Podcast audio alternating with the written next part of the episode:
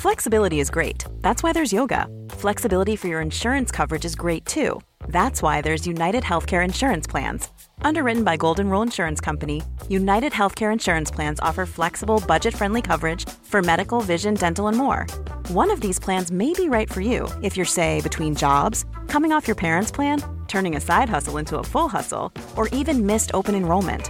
Want more flexibility? Find out more about United Healthcare Insurance Plans at uh1.com. Say hello to a new era of mental health care. Cerebral is here to help you achieve your mental wellness goals with professional therapy and medication management support. 100% online. You'll experience the all new Cerebral Way, an innovative approach to mental wellness designed around you. You'll get a personalized treatment plan from a therapist, prescriber, or both in a safe and judgment free space. Your cerebral therapist or prescriber will outline a customized plan with clear milestones along the way so you can get to feeling your best. With Cerebral, you're not alone in your mental health journey. We're here to empower you to live a fulfilling life. So take that first step towards a brighter future and sign up today at cerebral.com slash podcast and use code ACasts to get 15% off your first month. Offer only valid on monthly plans. Other exclusions may apply. Offer ends July 31st, 2024. See site for details. Vi är sponsrade av Mindler och som ni säkert vet sedan tidigare så är vi ju ute på psykologresan tillsammans. Men hur vet man egentligen när det är dags att söka hjälp? Ibland uppstår saker i livet som kommer utmana oss och kännas tufft. Det mesta självläker vi oss igenom, för vi är menade att ta oss igenom en viss mängd påfrestningar. Men ibland behöver man professionell hjälp för att ta sig ur jobbiga perioder i livet. Men vart går då gränsen? Vad är en del av livets skavighet och när är det läge att söka hjälp? Det sägs till exempel att stress är farligt, men att det också kan vara bra. Alla sover dåligt ibland, så när har man egentligen sömnproblem? Ångesten kommer väl krypande för de flesta någon gång. Så när ska man se ångesten som outhärdlig? Hur vet jag? Med oss som psykolog har vi såklart min gamla psykolog Linnea Seidbrant. Okej, Linnea, hur mycket ångest är en del av livet och när ska man liksom söka hjälp för den? Ja, men ångest är ju en känsla som vi alla får då och då. Men när ångesten är så pass återkommande och intensiv att den påverkar ditt fungerande och orsakar ett stort lidande, då tycker jag att det är dags att söka hjälp. Sök hellre för tidigt om du är osäker. Då kan vi oftast med en ganska enkel insats förebygga svårare ohälsa. Och det är bra att tänka på att du förväntas ju inte kunna diagnostisera dig själv Mm. med någon fysisk ohälsa. Och det behöver du inte heller kunna göra när det kommer till din psykiska ohälsa. Vi kommer att hjälpa dig att avgöra. Gud vad det där är, alltså Det är så det viktigt. tror jag är haken för så många, inklusive mig själv, att jag ska redan veta vad mitt problem Jag är innan jag kommer till in. Ja. Ah. Jag ska komma till psykologen och säga hej, jag har liksom eh, PTSD och trauma och eh, kanske eventuellt ADHD och eh, är nedstämd och kanske en depression. Alltså, vet. Precis. Ja. Och vi, jag menar, vi har ju pluggat i fem år, vi psykologer, just för att kunna göra bra och grundliga bedömningar. ja. Så lämna det till oss. ja, gud vad, alltså varför? Ja, det är jätteintressant. Ja, verkligen. Ladda ner Mindler till din telefon och läs mer på mindler.se.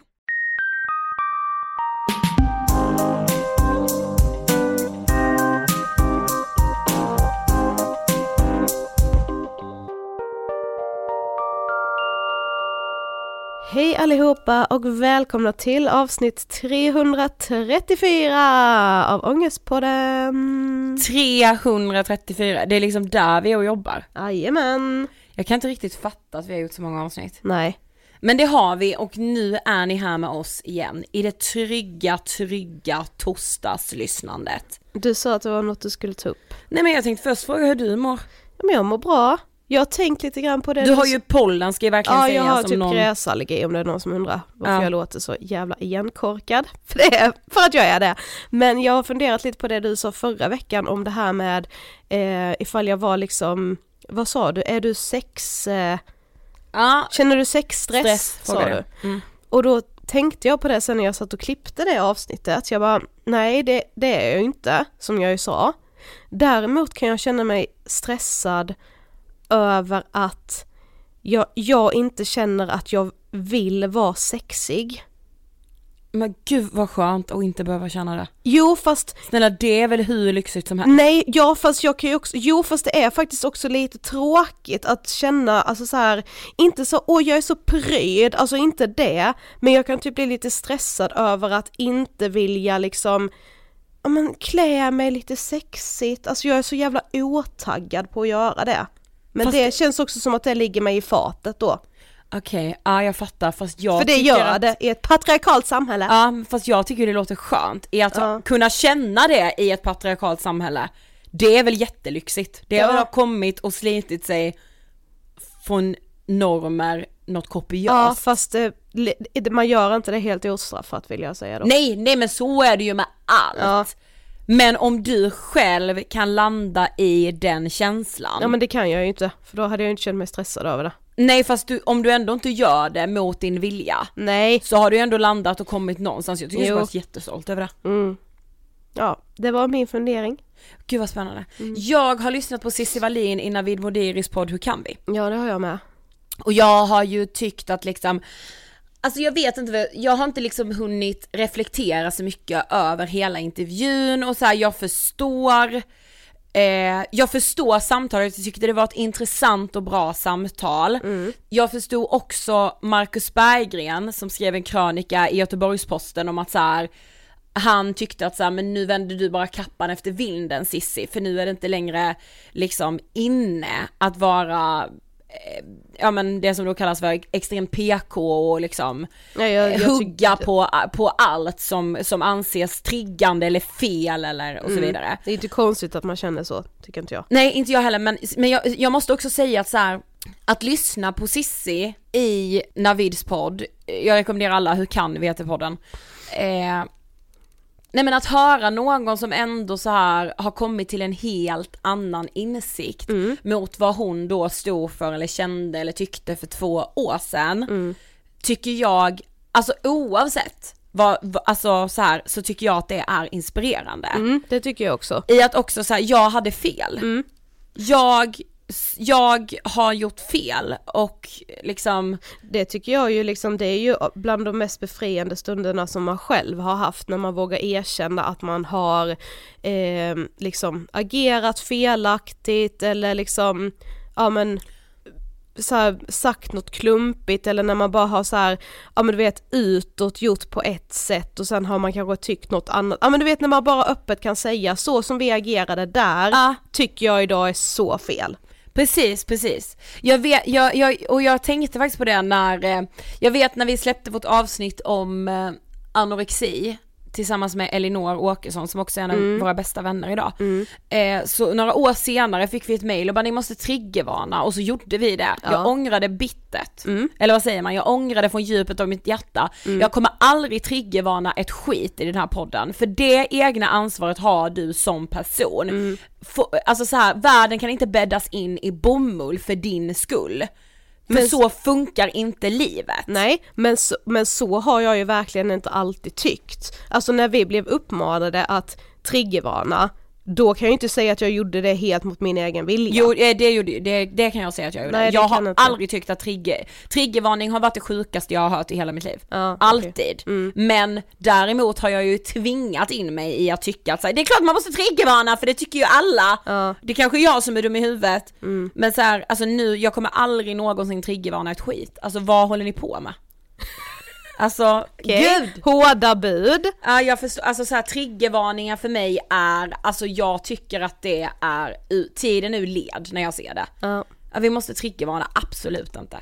Ta, där är det så här, ditt egenansvar ligger verkligen hos dig. Skriv till mig om ni tycker något annat, argumentera gärna, alltså jag är verkligen så här. Eh, jag hör gärna vad andra tycker om det, men jag tycker att, jag tror triggervarning i längden är enormt skadligt. Vi är denna veckan sponsrade av Hemmakväll! Sommaren är ju här och man känner ju verkligen det här pirret inför allt som vilar bakom nästa gathörn liksom. Det är EM! Det är det. Vi vet ju inte hur det går nu när vi spelar in det här, men när, när ni hör detta, då vet vi hur det gick i Sveriges första match. Yes. Också så här, vad snacksar du på när du kollar EM? Jag skulle säga att kollar jag på fotboll då är det ju mycket nötter och chips. Gud vi har blivit så ju! Ja, det är liksom chilinöten för att det känns så klassiskt. Ja jag fattar, men sen är jag också så peppad på att färgkoordinera mitt godis i gult och blått. Ja men det älskar man ju. Förstår du att just nu på hemmakväll, det är blågult om man säger så. Jag vet. Alltså, alltså när man går in i butikerna nu så får man ju verkligen känslan av att EM är här, nu är det folkfest, nu samlas vi tillsammans, ja man kanske håller lite avstånd fortfarande och är inte för många, men du vet det ligger liksom folkfest i luften och det älskar jag. Man kan också matcha detta så vi är i en blå glitterpåse. Oj oj oj. Mm. Och sen vill jag också säga att så här, sommaren överlag har flyttat in i hemmakvällsbutiker, alltså på riktigt. Man får sån känsla när man går in nu. Lösvikten är blågul som vi har sagt och det är också liksom väldigt somrigt sortiment nu. Inte nog med att det är EM. Tycker inte du med att sommaren är liksom lite spel och tävlingssäsong? Jo, verkligen. Visst? Vadå då? Jo men så här. du kan hitta sommarspel, sällskapsspel på hemmakväll. Jaha, Mm, detta visste inte du eller hur? nej. Ingen sommar utan utehäng på stranden eller i husvagnen, stugan, kanske på altanen snälla. Ja, Jag såg att man nu kan fynda Uno, Skippo, Skippo är mitt åh favoritsommarspel. älskar det, fast Uno med det är en sån klassiker alltså. ja. Kasta er in på hemmakväll. Vi kommer ju ses där, herregud. Ja då, hela sommaren. Älskar det, älskar det hemmakväll. Tack. Vi är denna vecka sponsrade av Multigyn. Och jag är lika stolt varje gång nu när vi är det Sofie, att Jag vi får jobba med multigyn. Ja men jag känner ju också att jag lär mig så otroligt mycket för tyvärr är mina kunskaper om underlivshälsa, de är låga. Samma. Ja, Multigyn är vegansk, det är helt naturliga ingredienser och det är inga parfymer. Och de behandlar ju alltså de vanligaste intimbesvären som vi kvinnor lider av. Nu ska jag berätta en liten historia för dig. Mm. I början av det här året, innan jag hade blivit bekant med multigyn Sofie, Mm. så kände jag att så här, jag är väldigt torr i underlivet, jag behöver, jag behöver hjälp med det här. Mm. Jag går till mitt apotek. Jag hittar en produkt som heter Liqui Gel och på den står det så här vaginal torrhet.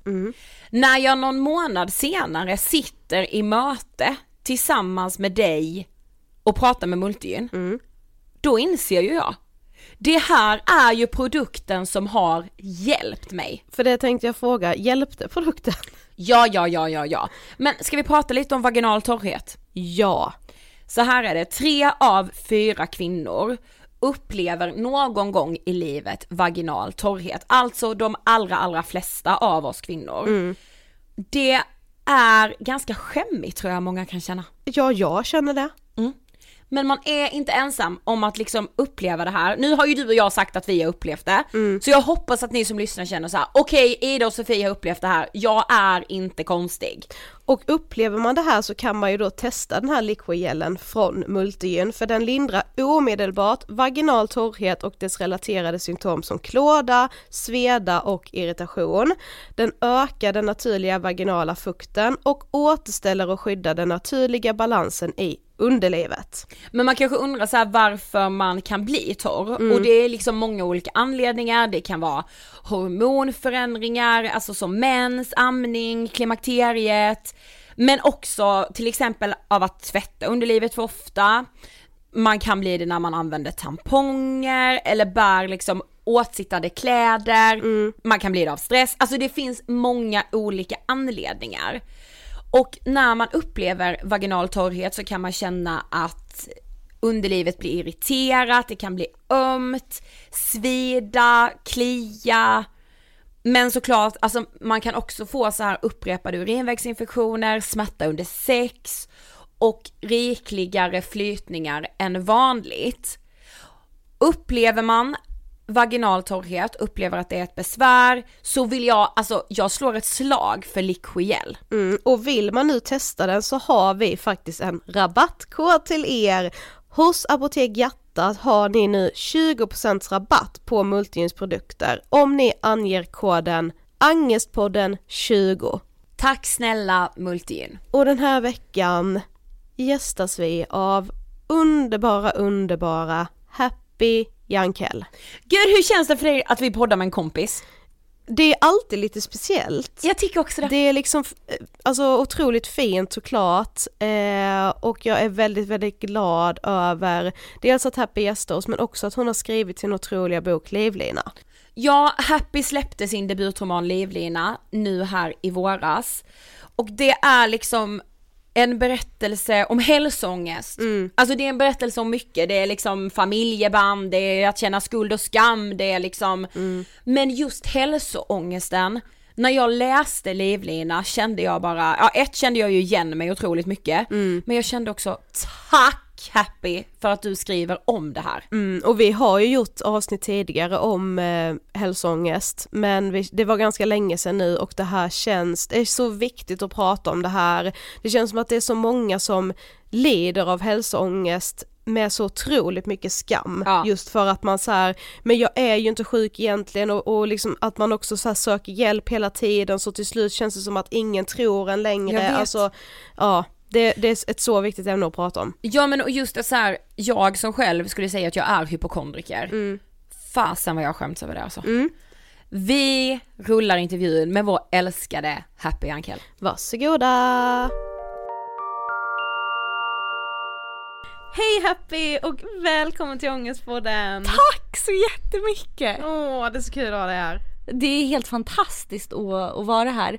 Eh, om jag blundar så och hör era röster så känns det som att jag lyssnar på podden. För jag, jag är ju, det vet ni ju, jag har ju lyssnat på podden hur, hur många år som helst. Mm. Det är så underbart, det gör mig trygg.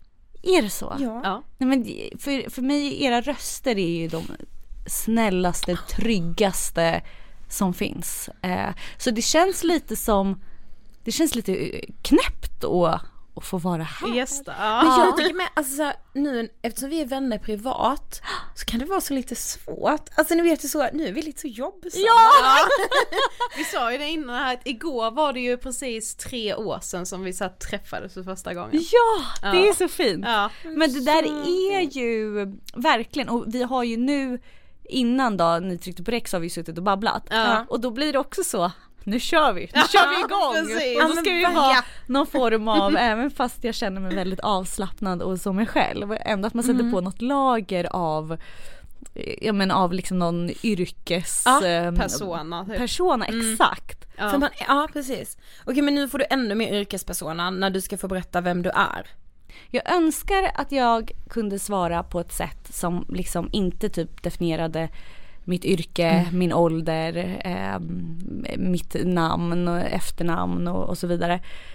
Och jag har liksom tänkt att jag skulle vilja vara en person som bara, jag gillar naturen, jag är positiv, alltså du vet så. Men för att göra det enkelt, jag heter Happy Jankell. Jag är 27 år gammal, eller ung. Eh, Jag eh, bor i Stockholm, uppvuxen här. Jag jobbar som skådespelare framför allt och därtill så gör jag, jag jobbar mycket med min röst. Det kanske man inte hör nu men jag dubbar väldigt mycket framför allt och Men det är någon och- ny film nu på Netflix som du har dubbat. Ja, Ja. det är det! Um, åh, det borde jag ju ha koll på vad den heter. Men det vet jag faktiskt. Den heter Familjen Mitchell mot maskinerna. jag, började, jag började faktiskt kolla på den lite igår.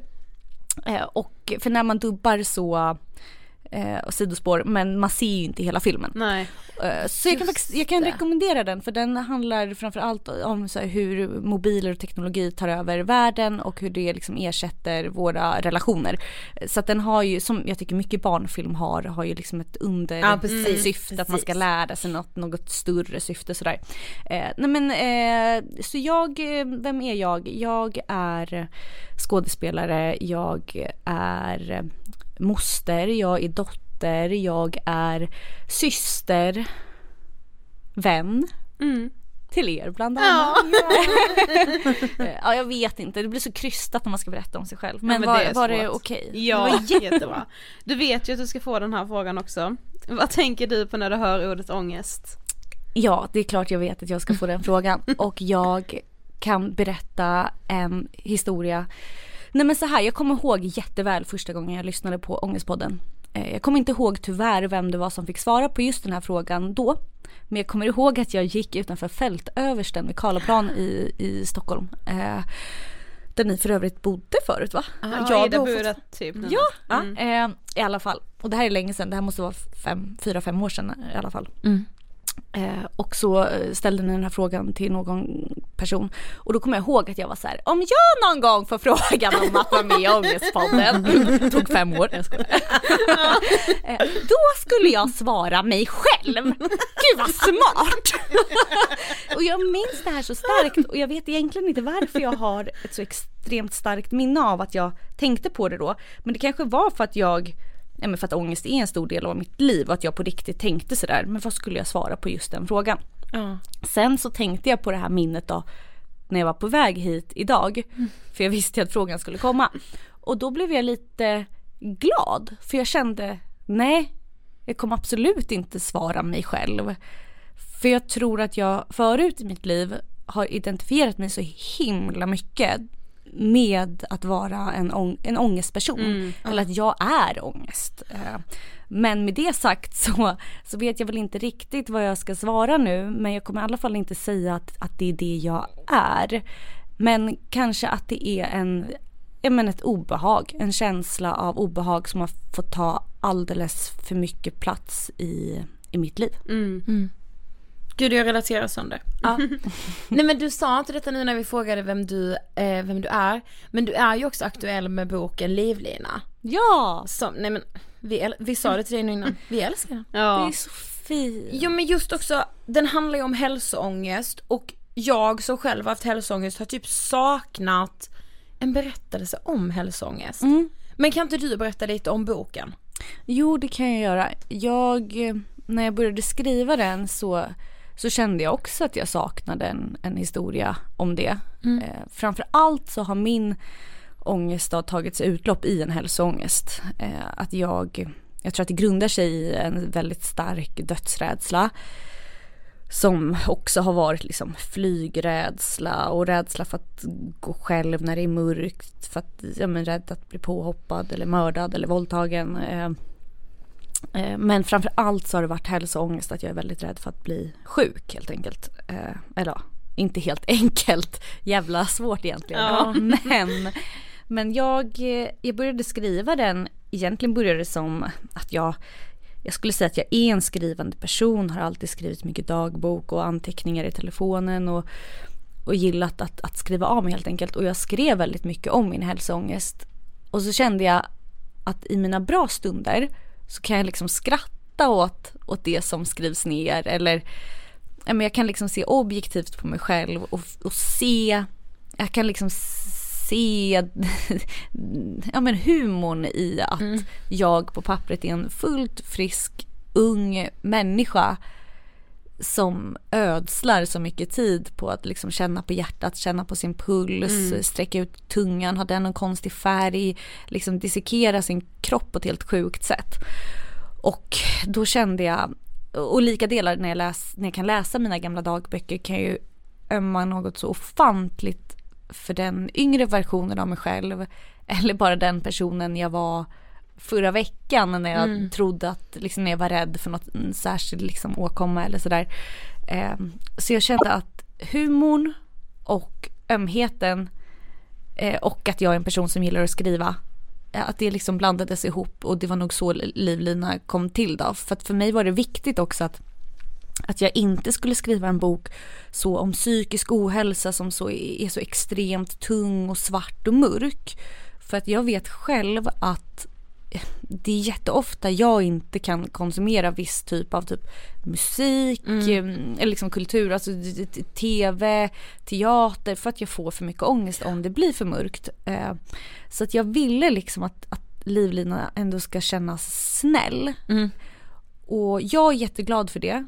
Eh, Däremot så kan jag förstå att jag liksom, ja men som man får när man släpper en bok, man får liksom kritik både positiv och negativ och vissa tycker kanske att att eh, humorn kan ta över, att man inte riktigt, att jag som författare kanske inte tar det på allvar helt.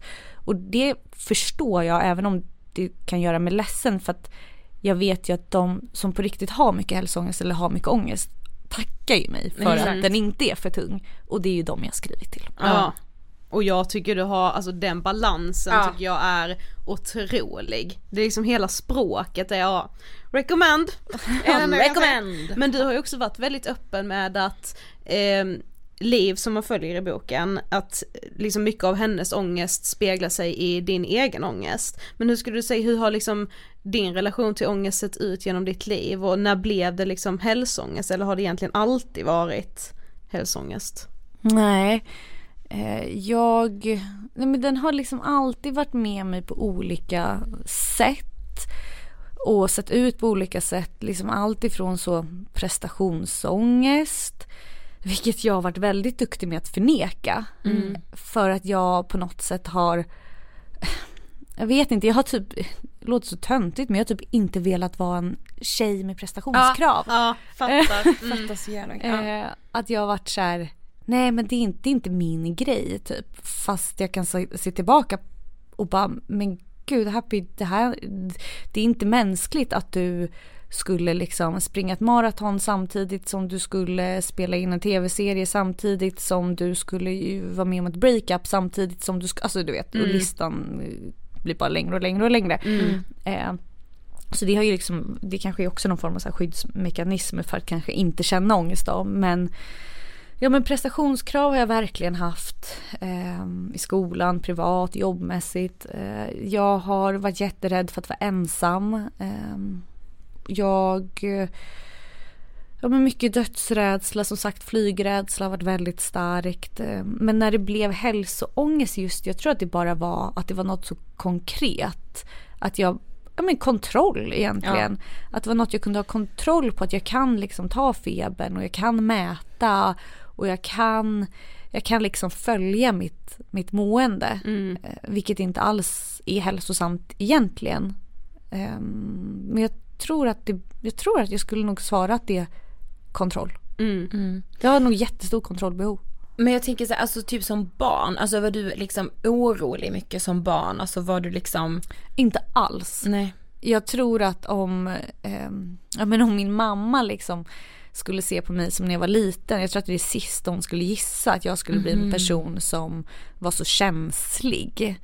Ehm, eller känslor har alltid varit att jag liksom har varit in, inkännande och liksom den delen, men att jag, ja men så rädd då, så skulle jag säga. Eh, nej, som liten var jag väldigt så orädd och hade ett väldigt så stort behov av att vara den starka som att min, min stora syster Felisan, eller Felice, eh, hade väldigt mycket ångest när vi var små. Så då tog, liksom, antog jag den rollen. Eh, det fanns liksom inte plats för att jag också skulle vara rädd. Tror jag, alltså när jag liksom analyserar min barndom idag. Så jag tror kanske att jag också så samlade på mig så mycket oroskänslor för, just för att jag inte ville vara, vara en person som, som var rädd och sådär. Ehm, Så ja, förr eller senare så ex- exploderar det väl. Ja. Så är det Ja men det måste ju få utlopp på något sätt till slut. Men hur skulle du säga att hälsoångesten påverkar ditt liv? Ja men den påverkar mig mer och mindre i olika perioder. Den kan påverka mig till exempel som att jag, eh, ja men att jag ställer in en resa. Ehm, Jag fick, när jag fyllde 25 så fick jag från min pojkvän att vi skulle åka till, eh, till London och gå på det här Harry Potter museet. Så barnsligt när man fyller 25. Nej, Men det var- vi pratade om det förra veckan. Är det Jag sant? tror- Vi Alltså, jag kollade på Harry Potter gärna- och bara vi måste dit. Ja, nej, men det var liksom min största dröm och jag fick den här presenten och resan var bokad. Eh, och sen så pallade jag bara inte för att jag var inne i ett skov då där jag kände mig väldigt, jag kommer faktiskt inte ens ihåg vad det var, jag hade väl någon hänga på andningen, det brukar vara andningen och hjärtat som är liksom mina huvudfokus. Och eh, det plus att jag skulle flyga, då blev jag jätteflygrädd och sen okej var det i London, då blev jag rädd för terrorattentat. Alltså det är liksom, jag, jag, men, jag skenar helt enkelt i tankarna. Och då, det är många situationer där jag är så här, ska jag övervinna rädslan nu? Eller ska jag bara acceptera Ska jag liksom ställa in den här resan? Är- det värt det? Att man hela tiden, jag tror att det är nästan det som påverkar mig mest, kanske än mer än att faktiskt ställa in resan. Att alltid vara liksom i den här pendeln mellan ska jag övervinna rädslan nu eller ska jag acceptera den eller ja men beslutsångesten är nästan värre än själva hälsoångesten. Ja. Exakt. Ehm, Men det påverkar ju mycket, mycket såklart. Bara, bara en sån sak som att, som att inte åka till Harry Potter-museet. Ja. Mm. Men alltså när man läser Livlina så har ju Liv en så här speciell relation till liksom nätläkare, eller hon ringer ju Care Call heter det va, heter det i boken. Ja exakt. Ja. Men alltså vad har du själv för relation till typ så här 1177, nätläkare? Eh, nej men jag, ehm, jag har ju inte haft eh, någon relation eh, alltså, till en specifik läkare på en app som typ Kry eller min doktor. Nej. Så det, den eh, relationen är ju liksom på, påhittad. Det är många, eftersom att jag har varit lite diffus med vad som är sant i boken och inte så är det många som har varit så här.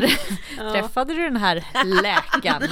De som inte har läst boken nu så träffar alltså Liv en läkare via Care Call som hon inleder en relation till. Eh, Men jag har ju eh, ringt mina samtal, oräkneliga samtal Nej men jag relaterar till, till Kry och, och Vårdguiden. Men jag har liksom, jag ringde ju ni, 1177. ni är ju med på mina nära vänner på Instagram Ja, så ni såg säkert att jag, att jag ringde både 1177 och Kry häromdagen. Igår, Jajamän. i måndags. Mm. Ja. Eh, och jag tycker att det är lite genant. Eh, Mm. Jag tycker att det är jättebra alternativ, om jag pratar liksom om Ja men typ Kry, min doktor.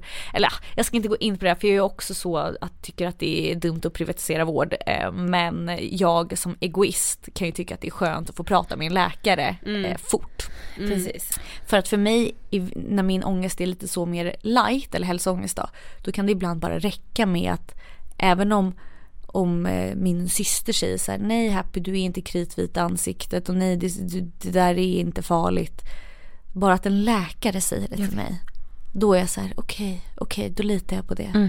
Så att jag tycker att det är skönt, jag ringer ju ofta. eh, Men det är också svårt för att till exempel när jag ringer till 1177 som jag gör ofta, då får man ju ofta frågan så här, om jag säger att jag har svårt att andas.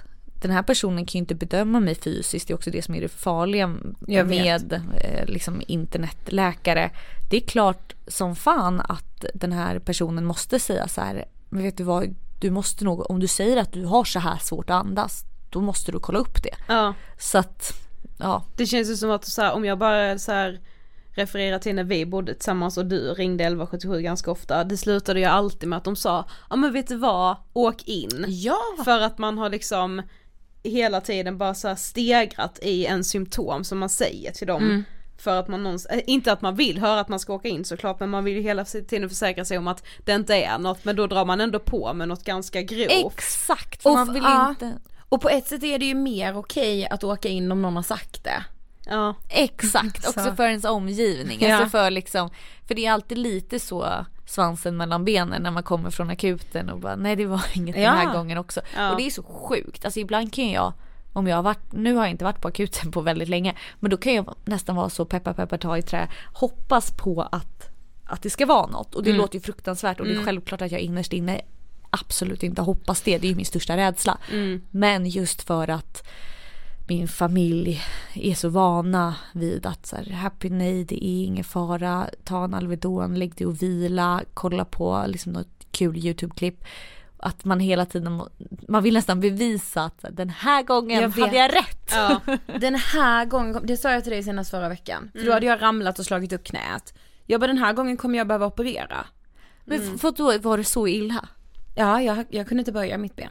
Nej men du hade också ramlat och slagit i Jo, benet och men så. skenar du då blir du liksom så rädd för blodförgiftning eller är det mer så här, åh vad jobbigt att jag kommer behöva typ gå på kryckor? Ja, det är det att nu som- har menisken gått? Ja, liksom? jag tänkte ju alltså nu behöver jag operera, jag kommer behöva hoppa på kryckor, hela sommaren är förstörd, hur gör man med kläder i ett sånt, alltså, så, så då var jag tvungen att ringa Det blir kjol Liksom- hela sommaren. jag kommer inte ens ihåg vilken för det var så kö på Kry, ja, jag ringde någon av de andra nätläkarna och så vet jag att liksom in, så här minuten innan, när det var så här, det är en minut kvar stod det typ. Alltså då är jag så rädd. Och sen så Men vad är du, filmar, vad är du rädd för då? Att han ska säga åk in, du- jag tror det är operation. Jag har aldrig sett ett så svullet knä Ja. i hela mitt liv. Och när han då säger, har jag det nedre delen av knät? Ja. Och han bara, det är bara muskler och typ nerver så det är helt lugnt. Alltså då, Men kan du känna då att du måste överdriva?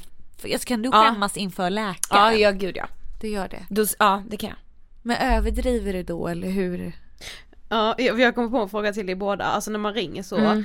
Eh, jag över, nej alltså jag, Men så, sö, sök, li, försöker man lyssna efter ledande frågor? Alltså typ så här, om han ställer frågan till dig, är det så här bara, ja men är det undre delen av knät? Tänker du då att han ska säga, ja för är det undre delen så är det inget farligt? Eller tänker du, ja men är det, ställer han frågan för att undre delen är farligt? Ja, jag, jag, jag vet inte, alltså för jag kan ju ingenting. Nej, Så jag försöker ändå vara sanningsenlig. okej, Ja. ja.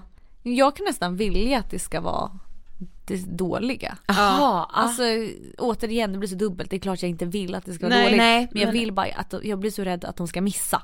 Och Mm. Ja, jag, jag vet. vet. ni vad jag också kan känna? Det här är så sjukt. Men jag kan ju känna så här om jag pratar då med en läkare i en app eller liksom 1177 att jag kan bara om den här personen nu råder mig att stanna hemma och inte åka in. Tänk om jag dör? Alltså tänk dens dåliga samvete. Mm. Tänk om den liksom måste leva med att så här, jag vet att det var jag som sa till den här kvinnan att hon får stanna hemma. Mm. Alltså, det blir då- en vårdskandal. Precis! Och då kan jag känna att så här, jag vill inte att den här personen ska ha det på sitt samvete. Därför måste jag överdriva så att den känner att den liksom har gjort allt. Ja. Ja, det är så dumt. Men Mm. Sofie, hur känner du då? Du som inte riktigt har de här problemen. Tycker du att det liksom, eller kan du relatera? Nej, nej det kan Alltså jag inte jag, alls. Nej, Nej, jag, visst, jag har är inte ju, varit hos Nej, på- jag är tyvärr på andra hållet. Alltså Mm. om, om ni väl hör mig söka hjälp för någonting, då är det fel. Alltså då Okej. är det fel, för då har jag gått och dragit på det. Jag är rädd på andra hållet. Ja. Jag vill inte höra att jag är sjuk så att jag ignorerar Alltså det du tills jag... ignorerar. Ja. Det där är vanligt. Det, Ja. det är mycket vanligare. Ja. Jag skulle gå med en åkomma länge, länge innan jag sökt hjälp. Men känner du att du är odödlig? Eh, nej, det gör jag absolut inte.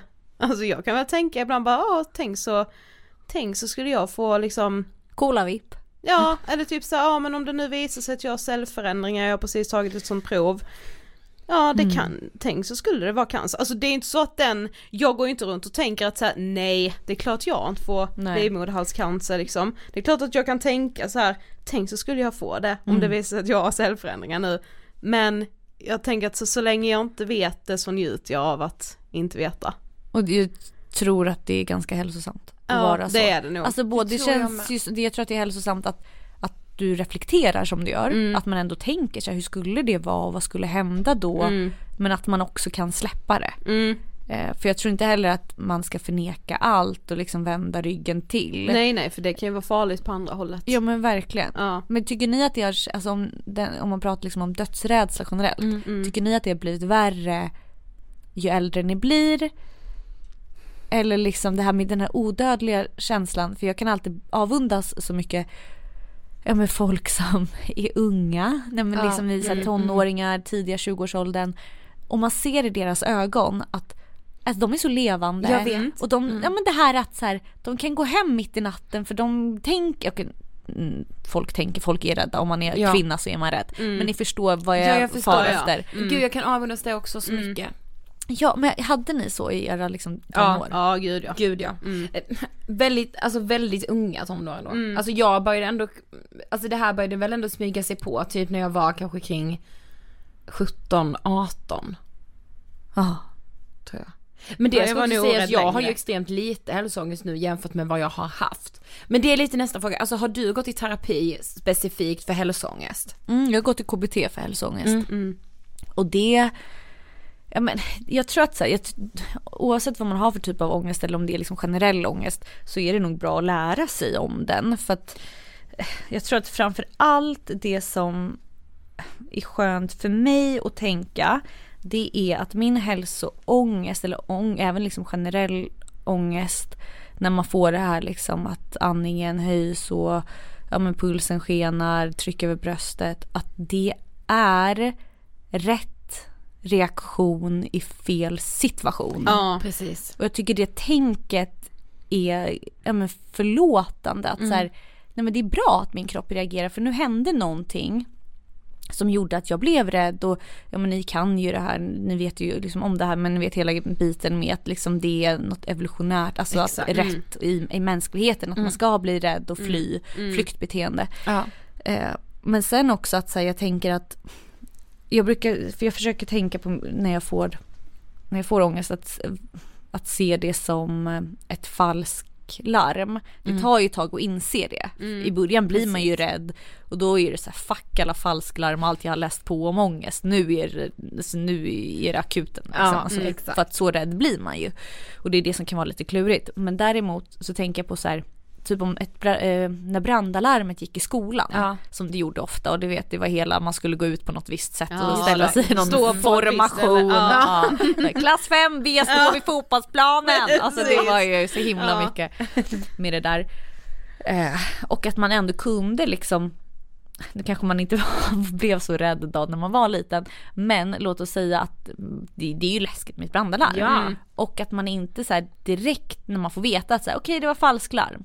Det är väl helt okej om man någon liksom några minuter eller till och med någon timme eller kanske hela dagen går runt med lite orohetskänsla. Man är lite skärrad Ja, liksom. precis lite skärrad. För att det var ändå, man trodde där och då att det kanske var en brand. Exakt. Det är klart som fan att man inte bara för att någon säger att så här, ah, det är lugnt. Alltså det, man, det går inte att trycka på en av och på-knapp. Och det där kan jag känna att, för att om jag, om jag får liksom, det behöver inte vara panikångest men ändå att liksom någonting händer rätt fort. Att jag känner att min puls slungas iväg och jag blir liksom väldigt så rädd. Men ändå lyckas liksom andas mig ur Ja, eller liksom komma ner i varv. Då kan jag gå runt och vara så besviken på mig själv att jag hela dagen går runt med lite ångest i kroppen. Mm. Och så blir jag så här, fast det är ju inte så jävla konstigt. Nej. Eh, att jag, jag vet inte, man har så, man, man tror ju att den här på av-knappen, eller man önskar väl att den, att den skulle finnas men det gör den ju inte. Nej. Men när man då liksom vet att man har hälsoångest och lider av det och så, när man liksom, en öppen fråga till er båda här då, när man vänder sig till vården oavsett om det är liksom fysiskt eller om man ringer en vårdapp och så, är man liksom inte, är man inte rädd att de att man liksom ska bli dömd som någon som bara har hälsoångest, att man liksom lite ska bli avfärdad. Verkligen, jag alltid när jag ringer till eh, nätdoktorer så trycker jag i att de inte får läsa min journal. Okej. Man får ju alltid klicka i, får Ja, vi tillgång ja, till din det. journal? Mm. Och det är ju bättre att, klicka på ja för då kan ju de läsa vad man har haft för åkommor och sådär innan. Mm. Jag trycker alltid nej, för jag vill inte att de ska veta. Döma dig liksom. Ja Mm. men precis. Eh, och sen så kan jag också vara så här, typ nu. Jag skadade axeln för två månader sedan. När jag styrketränade. Ja. Och jag älskar att styrketräna och har liksom inte kunnat göra det ordentligt nu på två månader. Och jag har gått hos naprapat och mycket massage och liksom försökt bli av med det själv. Men nu inser jag att så här, förmodligen är det någon form av liksom eh, ja men jag vet inte, jag, man, det kan vara någon så här grej som man inte oper- operera men att man behöver hjälp från vården. Mm. Eh, och jag tänker ju nu varje dag att jag ska ringa till min husläkare och be om, liksom berätta att sen har jag gått hos Jag har gjort det jag kan göra men jag kan fortfarande inte röra axeln som förut. Men jag vill ju typ inte, eftersom att det inte är farligt. Det är inte farligt att ha så ont i axeln som jag har. Så tycker jag att det liksom är onödigt att spendera eller eh, att liksom utnyttja det sam, vad ska jag säga, det det, den sortens Ja, ja, ja, eh, ja. åkomma på liksom ett samtal till min husläkare. För det kan komma någonting som är allvarligt när du måste Ja, och då Mm. vill jag att hon ska ta mig på allvar. Då är jag så här, nej men jag tar upp det där med axeln om det är någonting annat jag måste söka hjälp för. För jag vill inte liksom, det är ett ord jag letar efter. Ja, skitsamma. Ja men du vill inte liksom, alltså waste, alltså så här, Ja, jag vill inte wastea helt enkelt. Ja. Ehm, en tid eller liksom, ja. Och jag, Förtroende. Förtro- ja, men förtroendet, Ja. jag vill inte wastea förtroendet, det är så sant. Och sen så är jag också så här rädd nu typ att de ska ha läst min bok. liksom, jag är så här rädd att hon har typ, ja men kanske sett jag gjorde ju en del PR för hon kanske har liksom sett någon tidning eller nyhetsmorgon och då kommer liksom förtroendet ha sjunkit ännu mer. Så jag känner att genom att skriva den här boken har jag också liksom, jag tog laget före jaget känner jag. Att nu vågar jag inte ens höra Nej, av mig till min dig själv i husläkare. skiten. men gud jag har nog, jag för nu, när vi, när du sa det här så tänkte jag om någon har frågat mig det någon gång. Alltså jag tror typ inte det. Jag sa bara du har ju varit här en del. Nej men nej. För jag har typ inte det ändå. Alltså jag har ju med och ringt typ 1177, då får man ju alltid prata med nya. Ja precis, de vet inte. Och jag tror, det står inte hälsoångest i min journal. Nej. Det står bara gadd typ, alltså. Står det hälsoångest i din journal vet du? Mm, jag tror det. Ja. Mm. Ja, det måste du göra för det som Mm. vi ser här är ju att du har gått ja. Alltså jag har ju fått remiss till KBT som sagt Ja, för hälsoångest. mm, mm, Eh, Men du frågade om min eh, KBT förut Ja. och eh, jag eh, kan inte säga, alltså Quality sleep is essential for boosting energy, recovery, and well being. So, take your sleep to the next level with Sleep Number. With a Sleep Number smart bed, you can individualize your comfort level and enjoy a better sleep night after night. JD Power ranks Sleep Number number one in customer satisfaction with mattresses purchased in store. And now the Queen Sleep Number C4 smart bed is only $1,599, a saving of $300, only for a limited time. For JD Power 2023 award information, visit jdpower.com/awards. Only at Sleep Number stores or sleepnumber.com. A lot can happen in three years, like a chatbot may be your new best friend. But what won't change? Needing health insurance. United Healthcare Tri Term Medical Plans, underwritten by Golden Rule Insurance Company, offer flexible, budget friendly coverage that lasts nearly three years in some states. Learn more at uh1.com. tyvärr så hjälpte det nog inte jättemycket. Jag tror dock att jag kanske inte var så mottaglig för det då. För jag tror att när det kommer till just KBT, jag vet inte, jag tror att för mig i alla fall så skulle det vara bättre att jag gjorde det typ nu när jag mår Ja. relativt bra. Mm. För att när jag gjorde det, det var liksom en period när jag mådde som sämst. Då. Och då att få Då höra att man ska liksom sitta och andas i en fyrkant, det är så här, fuck den här fyrkanten, jag Mm. liksom tror att jag ska dö. Precis. Det går liksom inte att, att Nej och det ska man ju med komma ihåg med KBT att det krävs ju väldigt mycket från en själv.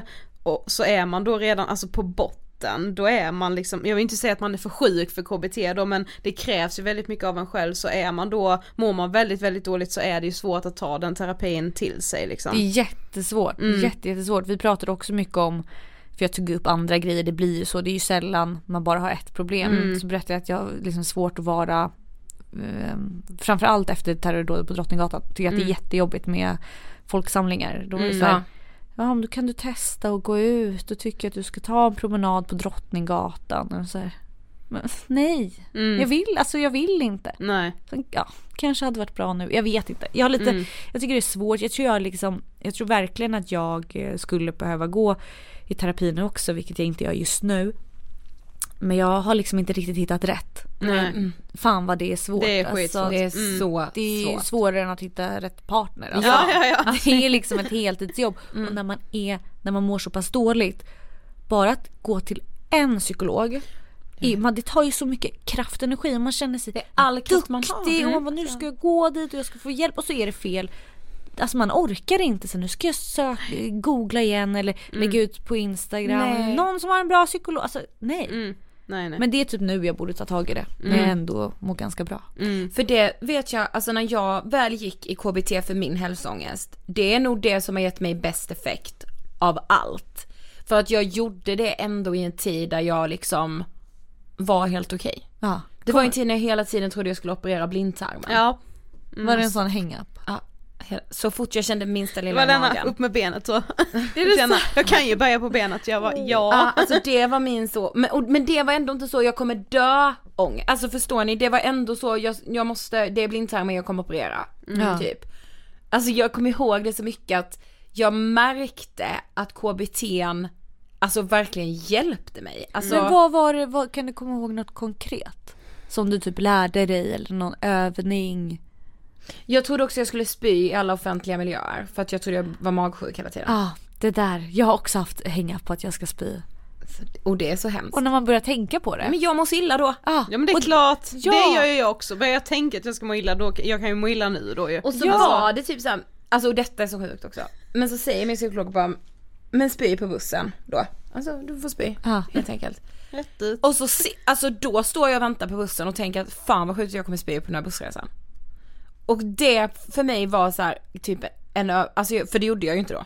Nej. Och jag bara såhär, jag mår så illa, jag mår så illa, jag mår så illa. Men jag spydde aldrig. Men sen åker jag en taxiresa när jag har jättemycket feber, jag, vi ska ha ett event typ. Och jag bara, men jag måste ju följa med, men jag har feber, har tagit massa Alvedon. Det här var innan corona Det är långt. Ja, innan. det kan jag säga. Det var Tänk när man att man- fortfarande umgå, umgicks Umgicks, trots fast att man man- var Ja, och jättesjuk. när man, liksom. precis när man fortfarande gick på event med, Med feber. 39 Ah, ja, ja. graders Ja, feber. mm. Då spyr jag i taxin.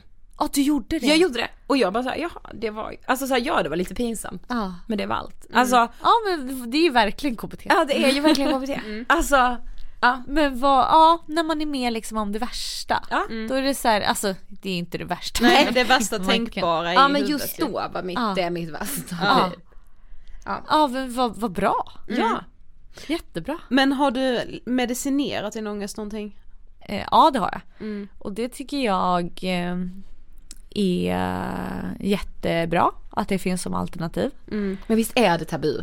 Det, ja, för det känns som att är det verkligen det fortfarande? Alltså jag kan ju, så här, för mig har det nog framför allt varit så här.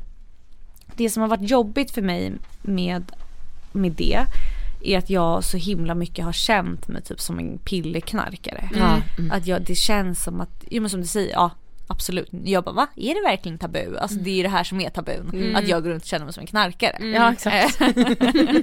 så det är väl svaret på frågan, ja verkligen. Ehm, och det liksom både inför mig själv men kanske framför allt inför andra. Att jag liksom kan så smussla för min pojkvän bara. Att jag så här, smyger. Och att han, han hör att jag är i köket och bara Happy vad gör du? Jag bara inget. Jag ska bara, alltså. Och det där är så sjukt. Eh, Men, men jag tycker att alltså, det hjälper med medicin. Men sen kan jag också känna att det, jag kan känna mig, att jag blir lite beroende av det. Mm. Och jag är verkligen rädd för att vara beroende av saker. Ehm, så att jag försöker verkligen, alltså vad det än är.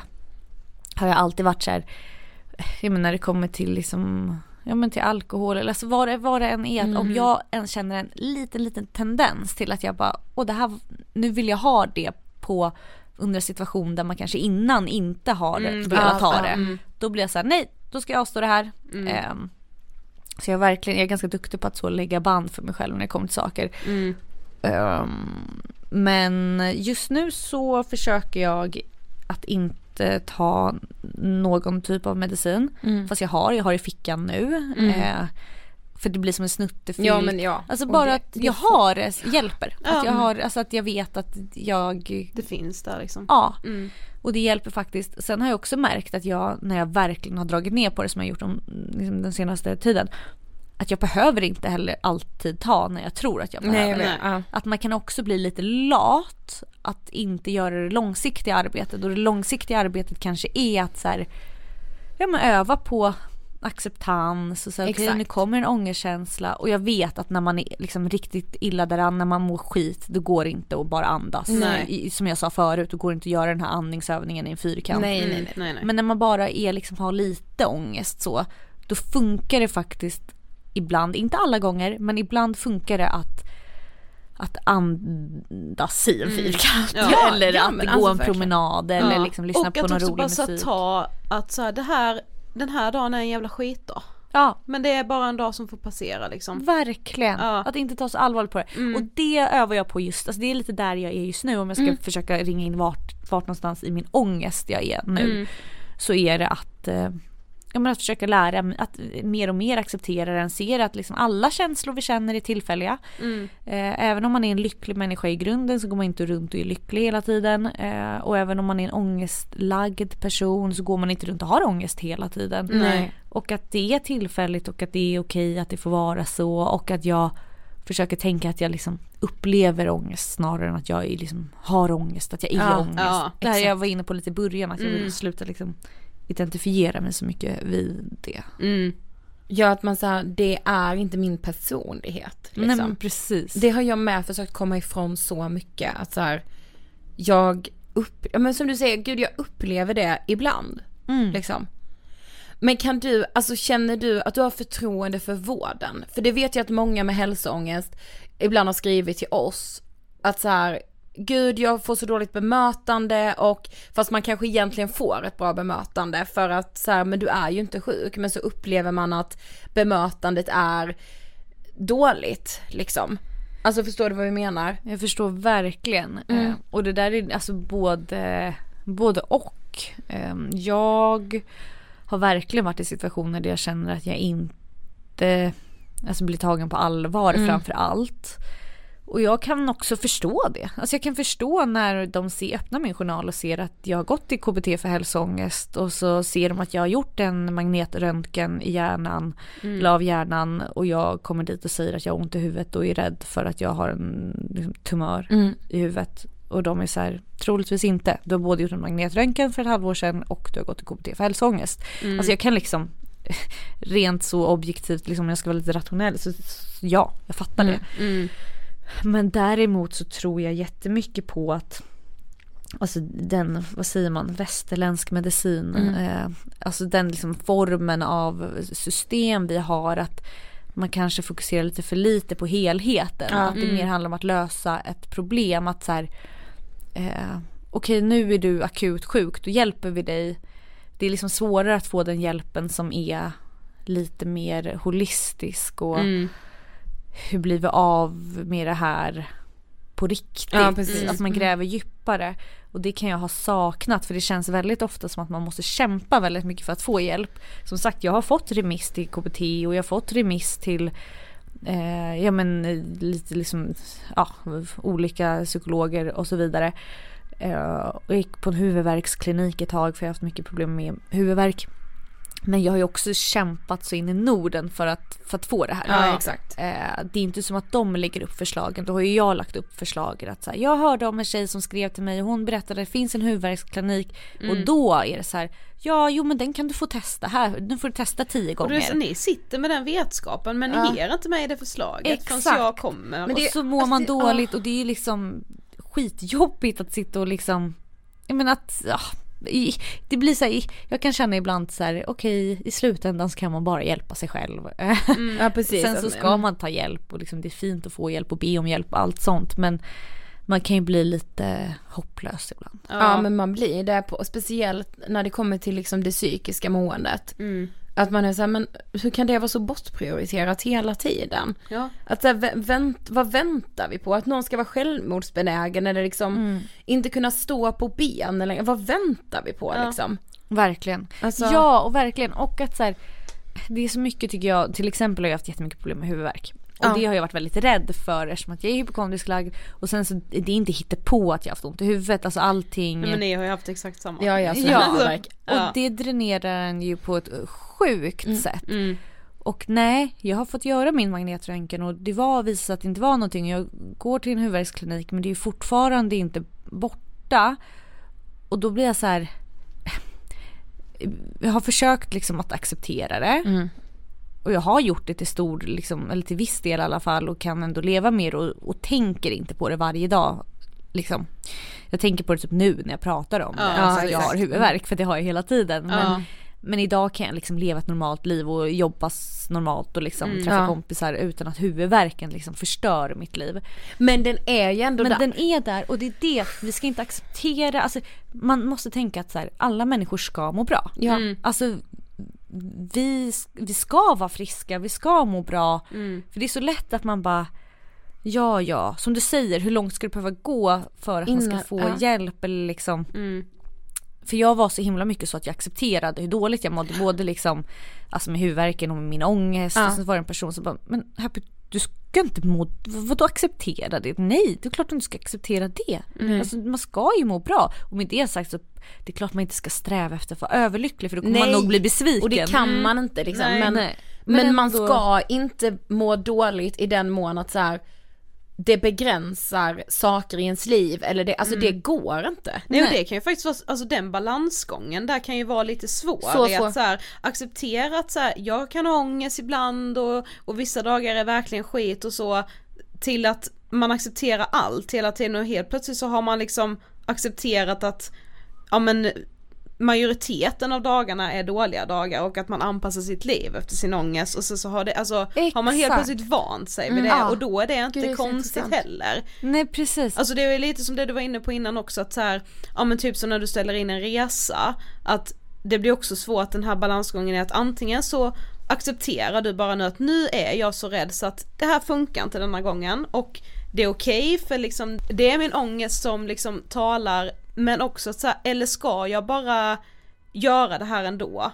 Och, men det, då är det så här, fast det kan ju nästan bli som ett övertramp Ja. mot sig själv. Verkligen. För att man är så himla rädd. Tänk om du hade satt dig på ett flyg och varit Alltså fullständigt livrädd, Ja, då hade ja. det kunnat bli en traumatisk händelse för dig. Exakt, Och det där där är det med så här, vad ska man acceptera och, så och när ska man säga fast nu får jag fan tvinga mig själv till detta. Men det där är så, Flisan, alltså syrran, och Mm. sa till mig häromdagen jag fick bara en så hänga på att jag inte kunde ta hennes hiss. Mm. Alltså ner för, för trapphuset. Jag var såhär, men jag går. Hon bara, varför ska du gå?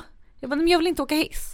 Hon bara, nu ställer du dig i hissen. Jag bara, jag bara, men varför? Jag åkte hiss upp. Så jag, det är inte så att jag aldrig åker hiss. Men Nej. nu vill jag inte åka hiss. Fick, fick någon känsla av att den skulle, jag vet inte. ja, något Eh, skulle hända. Ja. Och hon bara, Happy nu övervinner du det här. Och då kände jag så här. Nej! Alltså Ja. jag började nästan gråta. Jag bara, men Flisan jag vill inte åka måste fatta. Men jag fattar ju också henne att så här, det här är väl ett jätteypperligt tillfälle att, utmana rädslan för det handlar inte om att åka flygplan, det handlar om att åka hiss. En hiss du åkte för en timme sedan när du åkte upp. Alltså, men där var också en sån att jag kände så jag måste få göra mitt eget val och nu väljer jag att ta trapporna. Ja. Men det är jättesvårt Mm. vad, man ska, vad man ska offra för sitt välmående. Där. Ja. Och det där kan ju vara allt möjligt, det där kan jag bara känna nu. Som ni vet så gör jag en liksom, jag håller på med kinesisk medicin. Just det här jag pratade om förut, mer holistiska tänket, att jag försöker att så här, ja, men jag försöker hitta olika vägar för att må bra egentligen. Eh, och då är det ju väldigt mycket fokus på så anti-infla- antiinflammatorisk kost. Och man ska inte äta gluten och inte laktos. Och man ska aldrig ta en festcigg. Och man ska alla, inte dricka alkohol. Och Du ska test- leva extremt rent. extremt rent. Och sova åtta timmar varje natt, alltid sova eh, innan klockan 11 för då blir det bättre sömn. Man kan ju inte skjuta upp sömnen. För om man går och lägger sig vid ett då får man ändå inte samma, även fast man sover åtta timmar och går och lägger sig 01 så får man liksom inte samma typ av sömn. Ja, jada jada. Eh, och nu så ska jag testa det här ett par veckor och jag är inne på vecka två. Och ja, jag mår bättre. Alltså det gör jag ju. Det är klart jag mår bättre för att jag sover mycket mer. Jag eh, tar inte det där glas vinet som liksom ibland ger mig lite huvudvärk. Men det ger mig ju också glädje. Exakt. Ja. Eh, för att jag älskar att kunna ta ett glas rödvin med eh, liksom en kompis. Eh, och jag älskar att Ja men att vara uppe sent, jag är en kvällsperson, jag får ofta min inspiration om jag tänker på Livlina då, den Ja. skrev jag ju bara på nätter. Ja. För det är då jag har som mest inspiration och det ledde ju till något jättebra att jag fick skriva den här boken. Alltså, att det blir så, man kan också begränsa sig själv i mitt liksom desperata sökande efter välmående. Så offrar jag också mycket Ja. av mitt liv och då kan ju också mina svaga stunder eller mina insiktsfulla, det beror på hur man ser det, men blir så jag är 27, det är liksom mina sista 20 something år. Mm. Offrar jag liksom de här kvällarna att få vara busig och ta den där cigaretten på en helg? Ja vad Alltså, busigt alltså. Ja, men ni fattar att så här, Ja, det blir så här, hur mycket avkall ska man göra på sig själv för att må så bra som möjligt? Exakt, för det är klart att det är jättebra att inte någonsin ta en cigg. Ja, det är absolut. klart att det Ja. m- man undviker eh, huvudvärk genom att inte ta det där glas rödvinet Mm, eller ja men listan kan ju göras hur lång som helst. Eller, men på Men vad ger det dig? Ja, alltså, för vet ni, ibland när man ser så medialt nu att folk är så, åh men vissa känner efter så mycket och vår generation känner efter så mycket. Men man är såhär, fast var går gränsen då? Mm. Alltså det, vi kan ju inte känna efter så mycket om man samtidigt skriver att så här, psykisk ohälsa ökar, det är unga är överrepresenterade på psykakuten. Det är de fan inte för att de bara känner efter. Nej. Nej. Alltså, aj, alltså jag tycker det är så svårt. Det är så svårt. Mm. Åh, och man blir så ledsen och man vet, det finns ju inte heller något liksom så facit. Nej. Det är därför det är så, det är därför det är så svårt. Att så här, ja men är det värt det eller inte? Mm. Eh, För det är ju också så här, hur pass mycket bättre mår man av att göra avkall på sig själv då liksom. Eller om man då, ja men så här, det kanske finns några studier som visar att så här, ja men om du lever på det här sättet så kommer du leva längre.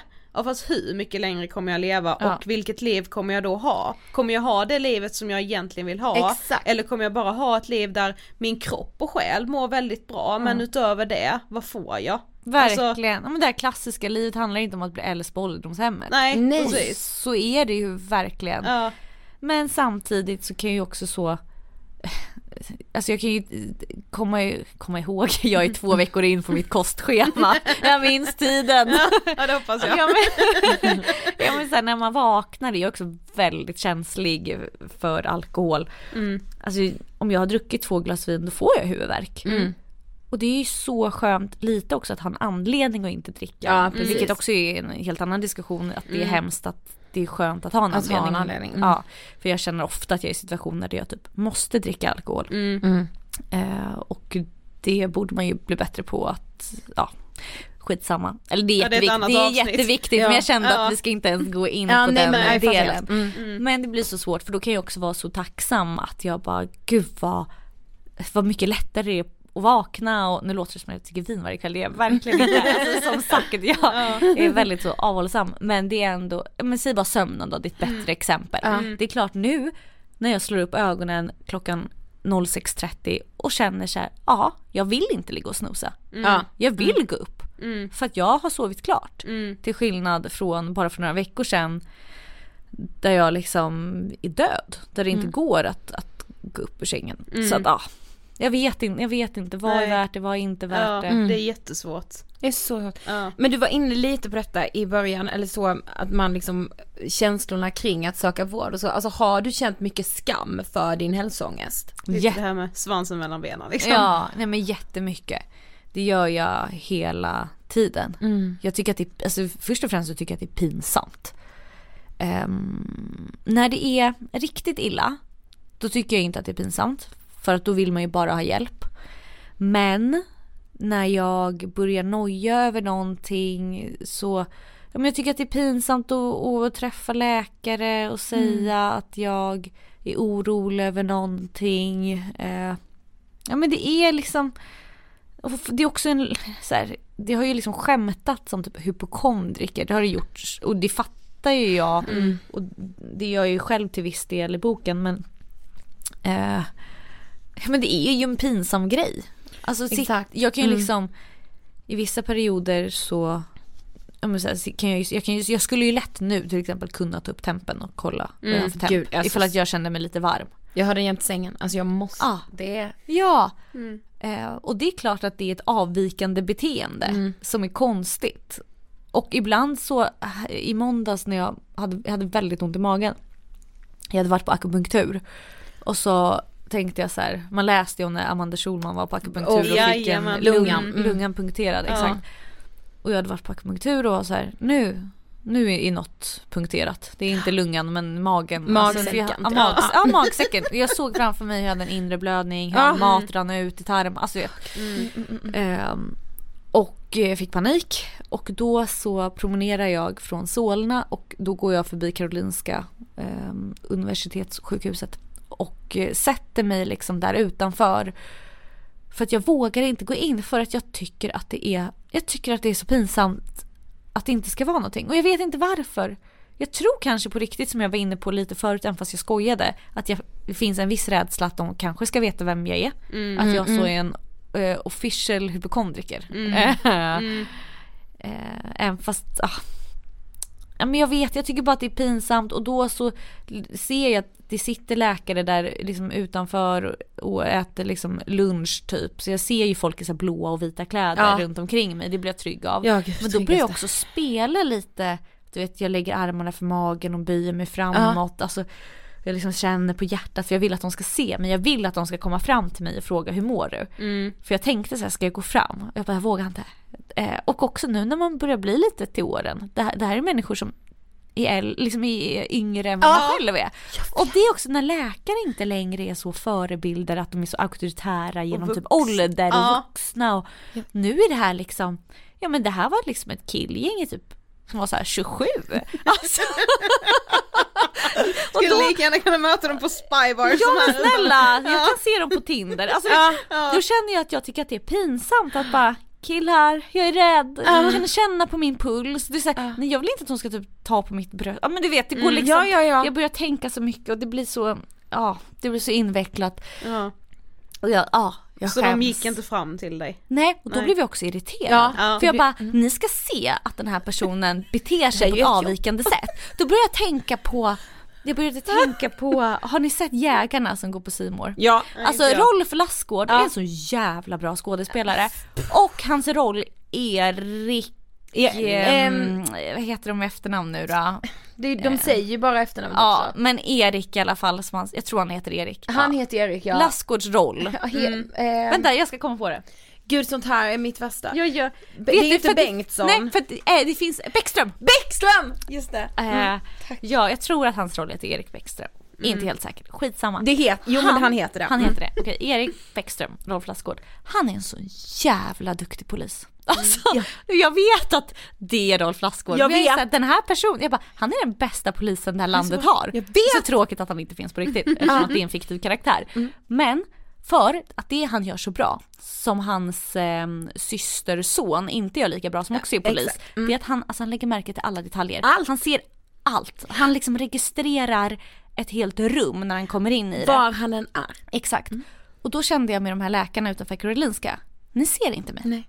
Ni ser inte att det sitter en kvinna här och liksom hukar sig och liksom, du vet, jag höll på, ofta när jag får ångest så liksom, jag klämmer mycket på kroppen. Ja, mm. Alltså jag måste liksom känna att jag lever typ. Så jag kan så här, nypa mig lite i kind. Alltså, Ja, vet. Och jag bara, om ni var Erik Ja, fast nu, i läkarversion. Fast i läkarversion. Då hade ni kommit fram till mig och Ni hade- frågat hur jag mår. Och då började liksom, jag dra iväg i tanken och tänka så här, ja men gud tänk om sådana läkare inte finns. Mm. Vad finns det då för läkare? Ja men ni vet. Det finns fantastiska läkare, Ja det vet jag. gud det Ja. finns Nu är det som mina trygga och, tankar men som jag, skenar. ja, jag förstår.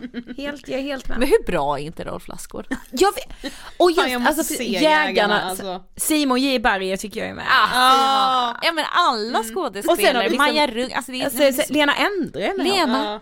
Nej men jag tycker alla Så bra. är helt otroliga. Jägarna. Det kan jag varmt rekommendera. Serien då Jag alltså. Jag har filmerna med men de har, är ju, har ju några år på nacken. Ja. Exakt, men verkligen. Men kan du, är du rädd för andras hälsa också? Alltså kan du ha dödsångest gentemot nära och kära? Verkligen. Jättemycket. Jag, eh, nu under corona har det ju varit än värre. För man har varit så orolig. Ja men ja, det kan jag. Jag går nog inte runt, det behöver nog vara lite konkretare för att jag ska bli rädd för min familj och så. Eh, för att man är ju i sin egen kropp och mig själv kan ju liksom mäta och liksom Ja. hålla på med hela tiden. Men om mamma säger minsta lilla, alltså då förstörs jag. Jag. Mm. Och den, den känslan är ju på ett sätt värre än när det kommer till min egen ångest. Eh, men det är fruktansvärt. Ja. Fruktansvärt, fruktansvärt, fruktansvärt. Och då får jag, ja men jag har väldigt mycket, jag skulle säga att jag är en person som är så, jag är väldigt nostalgisk och vemodig och, och jag tänker mycket på så här, jag tänker ju mycket, mycket på döden och, och jag kan liksom sitta och tänka så här, jag kan tänka nu när vi tre sitter här, så här, någon av oss kommer dö först. Ja. Och, jag kommer ju, och vi kommer ju gå på varandras begravning. Ja. Alltså, Nej men det kan nu, man inte. i trä. Ja. Liksom, det är ju ett faktum. Eh, Ja det är det ju. Mm. och Jag vet. sådana tankar kan jag ha väldigt mycket. När det kommer till min familj. Och det, kan, och det kan jag inte heller riktigt prata med för att det känns så jävla otrevligt att, att liksom slänga ur sig en sån grej på en middag. Ja. Stämningen liksom vänds rätt fort där. Eh, men min största rädsla i livet är att det skulle hända något med någon av min, eller min familj. Mm. Eh, ibland känner jag ju själv att så här, när jag blir- är väldigt mörk så kan jag vara så här. Ja, men, alltså, men verkligen så att här, li, livet är inte värt något för att man ska, man Man ska ska, folk äm- försvinna. Ja, Alltså, Det blir Folk så ska mycket försvinna. lidande. Alla ska den vägen vandra, vad fan? Ja, ja, alltså, och det är ju liksom det enda vi vet om livet. Mm. Exakt. Eh, ja det är ju det mest konkreta vi har. Mm. Att vi föds och att vi dör. och sen samtidigt kan jag känna ganska så trygg, eller trygghet men alltså, det är skönt på något sätt att veta att alla kommer försvinna. Mm. För det kan vara lite som så här, nu låter det som att jag inte har det här på allvar, men det är lite som när, när folk är så här, tänk att prinsessa Victoria bajsar. Ja, Ni vet, att, den har man ju hört. Ja, att folk exakt. så, tänk Ja. att Kungen! Megan Alltså, Fox, alltså, ja, jag vet. Och Ja. på samma sätt, så här, tänk att alla ska försvinna, då kan jag känna att så här, men vill man ens vara ensam på jorden då? ja. alltså du vet, om jag fick valet att så här, Happy vill du äta det här pillret som gör att du blir eh, den sista människan på, På jorden? jorden. Ja. Alltså Nej. nej, det vill jag väl inte. Nej jag vet. Nej. Ja, men när det kommer till min familj, ja, jag går runt och nojar väldigt mycket för dem. Mm. Eh, och kan bli väldigt fastna i de tankarna väldigt mycket. Och på ett sätt gör väl det kanske att man blir ännu bättre på att ringa sina nära och kära. Mm. Eh, Så jag försöker se på ett positivt sätt att det är Mm. i alla fall bra att man tar tillvara på tiden i alla fall. Eh, Men det är inte hälsosamt att gå runt och tänka så, varken Nej. om sig själv eller med, Nej. med andra. Det äter också energi på ett sätt. Mm. Alltså, Verkligen. ja. Men har det varit terapeutiskt för dig att skriva om någon annans hälsoångest, även om nu Livs liv är fiktivt? Jätte, jättebra har det varit Mm, för min mm. egen del. Jag har känt att min hälsoångest har blivit bättre. Alltså Mm, inte mm. läkt men i alla fall läkande. I Mm. någon form av läkande process i och med mitt skrivande. Ehm, för att jag, dels för att jag ömmar mycket för liv och jag kan känna så här men så här jobbigt har ju inte jag det. Att jag liksom kan Mm, jämföra mm. mig mycket med hennes hälsoångest. Sen så under skrivandets gång så var det vissa saker jag hade velat skriva om som jag inte kunde skriva om för att jag själv inte kun, klarade av att göra research. På Ah, vissa sjukdomar till exempel. Att jag var så här, det går inte för att jag mår för dåligt för det här. Så att hade jag kommit ännu längre i mitt arbete med min egen hälsoångest kanske det hade blivit en bättre bok. Jag vet inte. Eh, För att det var liksom vissa saker jag som sagt medvetet valde att, att inte lära mig så mycket om. Mm. Mm. Men eh, det känns som att jag har haft liksom någon, en kompis, alltså det är lite som de gångerna jag, jag har varit inne några gånger nu på att jag är flygrädd och de gångerna min flygrädsla är som bäst och mest under kontroll, det är när jag flyger med någon annan som är flygrädd. Ja. För att jag får känna att nu ska jag vara den trygga. Nu ska jag vara den som säger att så här, turbulens är bara, tänk en båt, det är den, Ja. den gungar. Ja. Men du vet alla de här Mm. klassiska Ja. att jag får vara den starka. Och så har jag känt lite i relationen till liv, att jag får vara den starka. Mm. Och det har gjort att jag, jag har känt mig själv lite typ som hennes stora syster. Eh, Och det har varit väldigt skönt. Mm. Fan vad fint. Mm. Ja, ja, men det har varit jätteskönt. Mm. Men har du typ, alltså har du någon sån här strategi, alltså när du känner så här, idag har jag så mycket ångest. Alltså har du någon strategi som du liksom tar till då? Alltså jag vet det är så svår fråga. Det är så svårt men det har jag ju. Alltså förut så har jag, alltså jag har ju missbrukat socker nästintill. Mm. Eh, och gör det fortfarande mycket. Mm, För socker är ju med underbart alltså. Ja, och, det, och det hjälper ju. Alltså Mm. kortsiktigt så hjälper ju Mm. socker mot oroskänslor. Mm. Eh, att det är liksom belöningscentrumet som liksom tonas ner och, och, och det är ja, hormoner och så vidare och så vidare och så vidare. Men det är ju väldigt kortsiktigt. Mm. Men eh, socker är verkligen en sån grej. Så mycket godis och små godis jag har Mm, ätit i mm. mitt liv. För att jag har haft många perioder jag bara tycker lite som att jag har ångestdämpande i jackfickan så hade Ja. jag alltid smågodis. Mm. Att jag visste att så här, ja men får jag ta liksom helst något så här sug, en karamell, alltså en klumpa, Åh, något ja. man kan ha länge i munnen, alltså Mm. så som smälter lite. Att man liksom blir, för att man blir stimulerad. Ja. För då är det så här, åh jag blir stimulerad under lång tid. Så det. Eh, men sen försöker jag ju, för det tycker jag inte heller är särskilt långsiktigt och med det sagt självklart om jag har ångest så kommer jag fortsätta äta lite socker, det är liksom, det är ingen fara. Men jag vill inte att det ska vara mitt första alternativ Mm, alltid. Mm. För att, ja det fattar jag också att, att äta liksom smågodis varje dag, det mår jag inte heller bra av. Nej. Och det kan ju också öka på en ångest. Men jag brukar väl ja, men gå ut i naturen och Ja. det kan ju också vara det sista man är sugen på när man har jag ångest. vet. Alltså. Och så här, om jag har väldigt mycket panik då är det klart att jag inte bara åh jag går till Hagaparken. alltså. Men om jag känner bara att jag vaknar en dag och bara okej det är en sån dag Mm. och jag fortfarande kan ta kontroll. Då är det natur och sen träning. Mm. Verkligen träning. Och det är ju så, det hjälper ju, alltså det vet vi ju idag. Ja, det är Eh, vetenskap. Ja, det är vetenskap, ja. Och det, Mm. ja, det funkar så, så bra. Och jag tror för mig, jag har sprungit mycket i mitt liv och för mig har Mm. det varit jättebra att ja, följa, dels att följa ett schema om jag liksom eh, tränat inför ett specifikt lopp. Ja. Att jag är dels springa för mig, att man, jag springer ofta ute i naturen, Mm. då får jag naturen, jag får springa, jag får lägga mitt fokus på någonting. Jag, Mm. håller, liksom, jag följer det här schemat och det här ska jag göra. Mm. Sen kan det också bli destruktivt men det har ändå varit rätt skönt att hålla mitt fokus så tydligt på, på någonting som också ger liksom lyckohormoner och endorfiner som, som löpning eller träning gör, fysisk Mm. aktivitet. att få vara ute, luft, alltså ren luft. Och sen så övar jag jättemycket på, på andningen fast jag tycker att det är jättesvårt. Mm. Jag tycker att det är svårt att andas. Mm. Eh, jag är jättedålig på det. Jag, var, jag red mycket förut. Ja.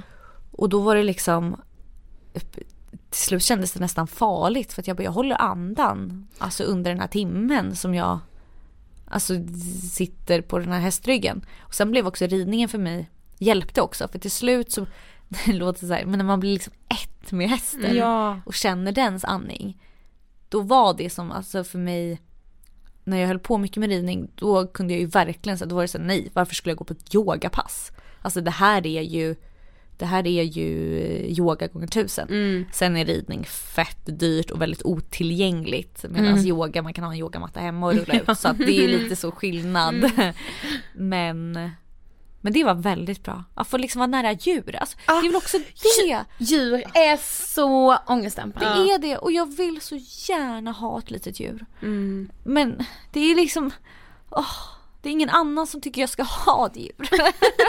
det är verkligen inte det. Alltså, nej, det, så, det känns så svårt med att ha Nej, det i Stockholm ju- på något ja. sätt. men jag kan har ha ett så länge velat, ja, men jag har ju så länge velat skaffa en hund men det känns mer som så här det blir ett sånt jävla projekt. Alltså, Det blir ju det. ja. Men bara, ni vet att känna en hundmage som andas. Och att den behöver en. Den blir det. glad när den ser en, den liksom, bara så här, ja du din lilla krake, du är så beroende av mig och man mår så bra av det liksom. Exakt. Ja. Ja. men för människan mår bra av att hjälpa. Ja! Och det är lindrande, det är som jag sa det där med flygrädslan. Exakt, det inte- blir samma sak Ja. att du får hjälpa någon annan som är rädd. Ja, Ja. vi behöver ta ut dig, vi Ja. behöver, du behöver äta. Mm. Okej blir då har vi kommit till sista frågan. Ja. Vad inspirerar dig? Rolf Lassgård. Ja, alltså, nej men jag tycker jag han är helt fantastisk. Eh, nej men, ja, men bra skådespeleri inspirerar mig. Det inspirerar mig att springa. Mm. Det inspirerar mig att, ehm, att vara ifrån telefonen. Ja. Faktiskt, för att jag tycker det kommer ut så, Så extremt mycket bra saker av det. Bara att så ta ner telefonen när man är ute på en promenad. Det gör att jag typ stannar och doftar på det där trädet. Jag gjorde Exakt. faktiskt det igår, dofta på ett Åh. träd. Ja. Eh, alltså det var ett träd med så blommor, det var inte liksom en bark. Nej, nej men jag fattar, alltså jag ser liksom Kungsträdgården Ja. typ framför mig. Alltså, ja. jag stod under Ja, kyrkogården stod- i Ja, Kungsträdgården. Eh, ja. Nej men du vet man hejar Men- på folk, alltså det, det händer mycket inspirerande saker i, i livet utan, alltså i det skärmfria. Ja. Och det är så klyschigt att säga så men Nej. det är så. Det är bara så här, om jag och min kille bestämmer oss för att eh, ha bordsmiddag, alltså att inte sitta i soffan och, och kolla på någonting när vi äter. Mm. Det är då jag bara, just det, jag tycker ju om dig. Ja, nu vet Alltså, jag men varför vad vi är fan ihop. vad jag älskar dig. Alltså, Ja, ja. precis. Ja men verkligen, att, Ja. vi, så att man pratar med varandra och, och så det, ja men det skulle jag, det skulle jag säga Mm. inspirerar mig mycket. Tack så jättemycket för att du ville gästa Ångestpodden. Äntligen, efter alla dessa Alltså, år. alla år. Ja, wow, nu! Jag är så glad att jag fått Jag vara med. här. Tack. Vi är denna veckan sponsrade av Batist. Torrschampot som har förändrat mitt liv. Sofie ska jag säga en ny grej jag har börjat med? Ja. Jag har alltid i väskan med mig reseförpackningen Ja. av Batist. Nej men alltså helt ärligt så vet inte jag hur jag fick ihop mitt liv innan jag började använda torrschampo. Vi duschade ju sönder våra hår. Ja och det ska man ju verkligen inte göra. Nej, Dels för hårets skull men också för miljön. Nej men jag vet, jag vet. Och sen liksom Batist kom in i mitt liv, jag använde det för styling, jag använde det för att liksom fräscha upp mitt Ja. hår, använde också för att det doftar så gott. Ja, jag med. Det är lite så, hmm, vad vill jag lukta i håret idag? Så väljer jag där bland mina olika sorter. Ja, och jag har faktiskt en personlig favorit just nu, nämligen Batist Wonder Woman. Mm, den gillar jag också. Och den har ju faktiskt ett lite annat budskap också. Ja, för Batist vill ju hylla oss kvinnor. Det är inte alltid så himla lätt att få ihop vardagen. Jag vet, jag älskar den här eh, Wonder Woman edition. Kan jag få hylla en kvinna? Absolut. Jag vill hylla mamma. Det vill faktiskt jag också göra. Och du vill hylla din mamma alltså och Ja. jag hyllar min. Precis. Våra mammor som är våra Wonder Womans. Ja, alltså har alltid varit och kommer alltid vara. 100%. Men du, Batist har en tävling nu. Det vet jag. Nu kan man faktiskt vinna en hel årsförbrukning av Batiste Wonder Woman och det är väldigt, väldigt enkelt att delta i den här tävlingen. Det enda du behöver göra är att gå in på batisthehair.se där nominerar du din Wonder Woman för chansen att vinna en årsförbrukning av torrschampo. Ja, ja, årsförbrukning till dig själv, men även till din Wonder Woman som du nominerar. Exakt. Nej men det här är, Otroligt. ja alltså fyrverkerier känner jag inom mig. Tack Batiste. Älskade Happy. Ja, Hon sätter liksom ord på saker för mig också.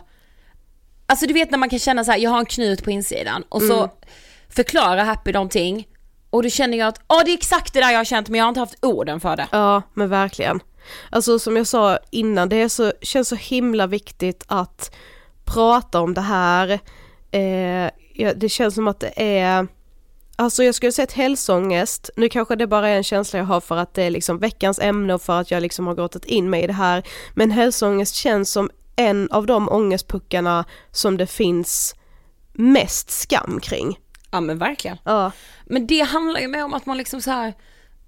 Alltså man har en sån skuld i det för att man är så här, jag borde inte känna så här och det finns andra som borde ta upp plats i vården och inte jag och det Nej, finns, ja, det känns ju som en sån himla skärp till dig mentalitet kring just hälsoångest. ja, men det går inte. Nej, Alltså jag är så enormt glad över att Happy har skrivit den här boken, över att hon är så fantastisk. Och för att du vill gästa Ångestpodden Happy, tack så jättemycket för det. Jag känner denna Sofie. Mm. Just nu när det liksom sommar närmar sig, det är bara en bok man ska prioritera att läsa denna sommaren. Och det är Livlina. Ja det är det. Den finns liksom överallt där böcker finns. Ni kommer inte bli besvikna. Ni kommer inte ångra er, jag är mitt i det nu faktiskt. Ah. Otroligt, jag bara längtar hem tills jag kan fortsätta läsa. Nej men jag kanske är så att jag ska läsa om den typ. Ja, det var allt för den här veckan. Ja det var verkligen det. Ja. Vilket, alltså gud, alltså det här avsnittet tror jag, det var så maxat. Jag älskar det. Jag med. Men eh, nästa vecka kommer ännu ett älskat avsnitt av Ångestpodden. Ja vi hoppas, vi ska prata självrespekt då. Mm, viktigt. Ja. Och det har man ju inte alltid, nej. Det har man haft mer eller mindre av så att säga. Ja, absolut. Vi hörs nästa vecka, puss på er. Hej